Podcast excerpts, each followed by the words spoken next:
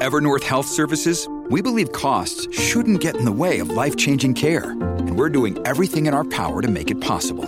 Behavioral health solutions that also keep your projections at their best? It's possible. Pharmacy benefits that benefit your bottom line? It's possible. Complex specialty care that cares about your ROI? It's possible. Because we're already doing it. All while saving businesses billions. That's Wonder made possible. Learn more at evernorth.com/wonder.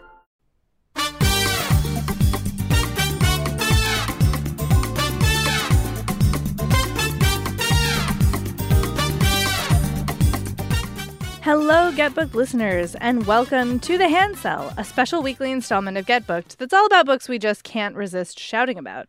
This is Jen Northington, and today's hand sell is A Swim in the Pond in the Rain by George Saunders. I hope I'm not going to be kicking myself later for using this as my hand sell, but I just don't know. It's come up in questions on the questioner side. I don't know that there will be a specific opportunity to recommend it, so here we are. Before I get into why we're talking about it today, let's hear from our sponsor. Today's episode is brought to you by Harper Muse, publisher of Troubled Waters. Troubled Waters is an intimate portrait of two generations, a granddaughter and a grandmother, coming to terms with what it means to be family, black women, and alive in a world on fire. In heartfelt lyrical prose, Mary Annaïse Heglar weaves an unforgettable story of the climate crisis, black resistance, and the enduring power of family. Narrated by Janice Abbott Pratt and written by climate justice writer Mary Annaïse Heglar. the Troubled Waters audiobook is available everywhere May 7th.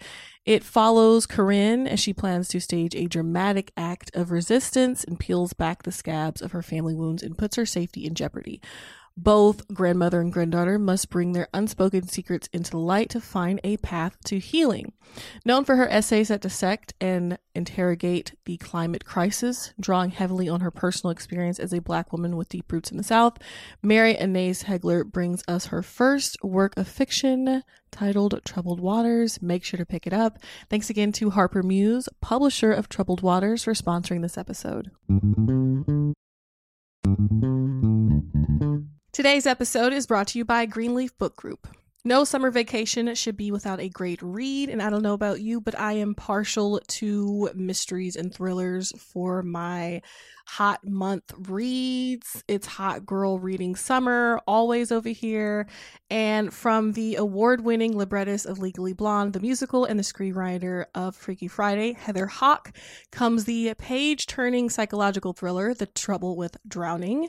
So, when author Eden Hart floats into Tucson's Antigone books and all her dazzling perfection to give a reading, Kat, a struggling writer, can't help but compare herself. Thankfully, Kat's life starts to take on its own Eden like glow when her literary future takes shape and she falls madly in love with Jacob. As demons from her past begin to surface, Kat's mental health craters, and this halcyon dream slips through her fingers. For the fastest paced, slow burn you won't be able to put down, be sure to check out The Trouble with Drowning by Heather Hach on Amazon or your retailer of choice. And thanks again to Greenleaf Book Group for sponsoring this episode. Okay, so my partner has recently gotten super into George Saunders. Uh, started with 10th of December. Now we are on, we are reading together A Swim in the Pond in the Rain, which is nonfiction about well, I'll just tell you the subtitle of the book. It's in which four Russians give a master class on writing, reading, and life. So George Saunders teaches Russian lit, uh, and among other things, at uh, Syracuse University to his MFA writing students. And this book came out of his experience of teaching that class and like how the students and he have been interacting with these seven short stories from Chekhov, Turgenev, Tolstoy, and Gogol. And I was like, "Oh, fine. Like we'll read this together. Like I'm I've read The Russians. Like I'm sure it will be interesting." And what is weirdly so compelling about this book, and I guess not surprising if you've read any jo- George Saunders, is that he is so sort of like casually hilarious even when he's talking about like craft, which I kind of wasn't expecting. Like, I don't know why I thought it was going to be dry, but I did think it was going to be a little dry. It is not dry, it's the opposite of dry. It's also a really interesting reading experience. He gives you the story and then writes about what it's like to teach this story, what's going on in the story in terms of mechanics of writing and craft and plot and structure and character and blah blah blah blah blah. All that MFA stuff. And which also I'm not actually I didn't think I was interested in to be perfectly honest. Like I really didn't think I was going to like this book and I'm loving it. And I think what's really effective is that A he is very funny. B he is very smart and a good writer, which you know if you've read his work. And C I am just spending the whole time arguing with him. He'll be like, oh, well, so obviously what we're expecting at this point in the story is this. And I'm like, no, George, that is not what I'm expecting. Like, it's the same as when you're listening to a podcast or, you know, whatever, and you're like talking back to the person. Like, that's deeply the feeling of reading this book. And I've heard that it's very much even more so if you do the audio. So, FYI to our audiobook listeners, that's a thing you can have.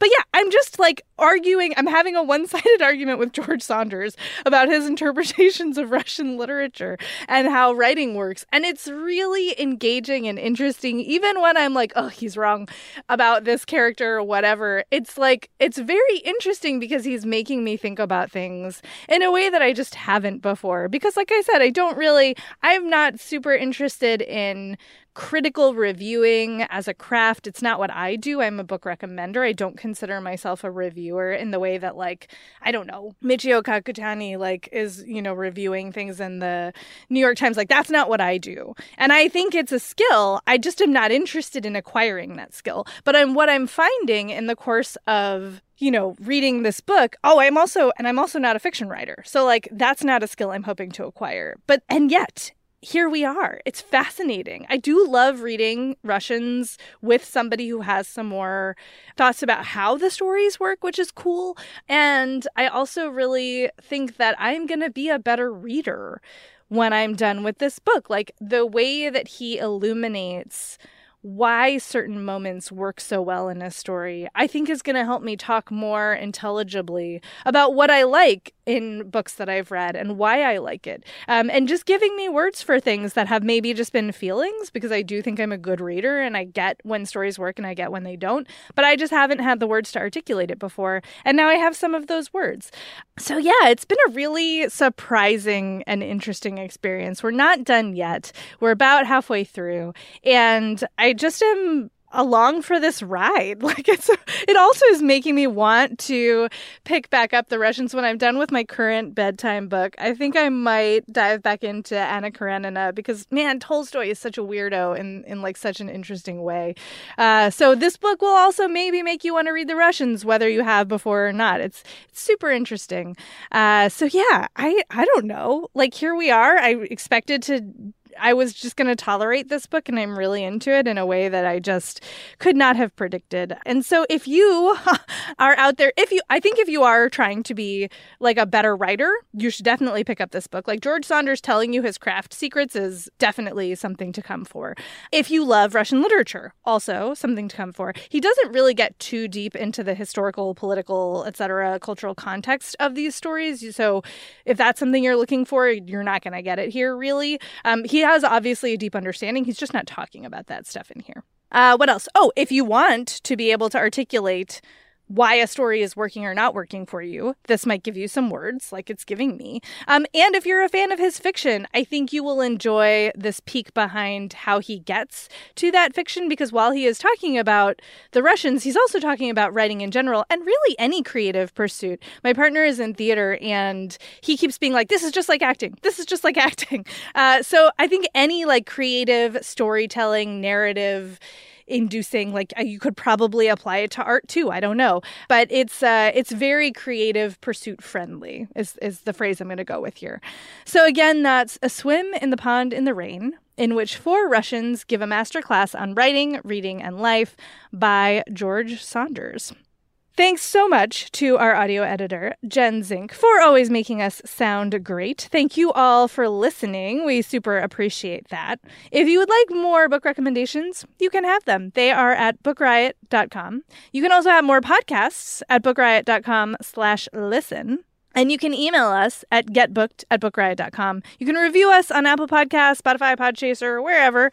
Uh, you can find us online in between shows. I am on Twitter and Tumblr as Jen IRL, J E N N I R L, or on Instagram as I am Jen IRL. And we will talk to you next time.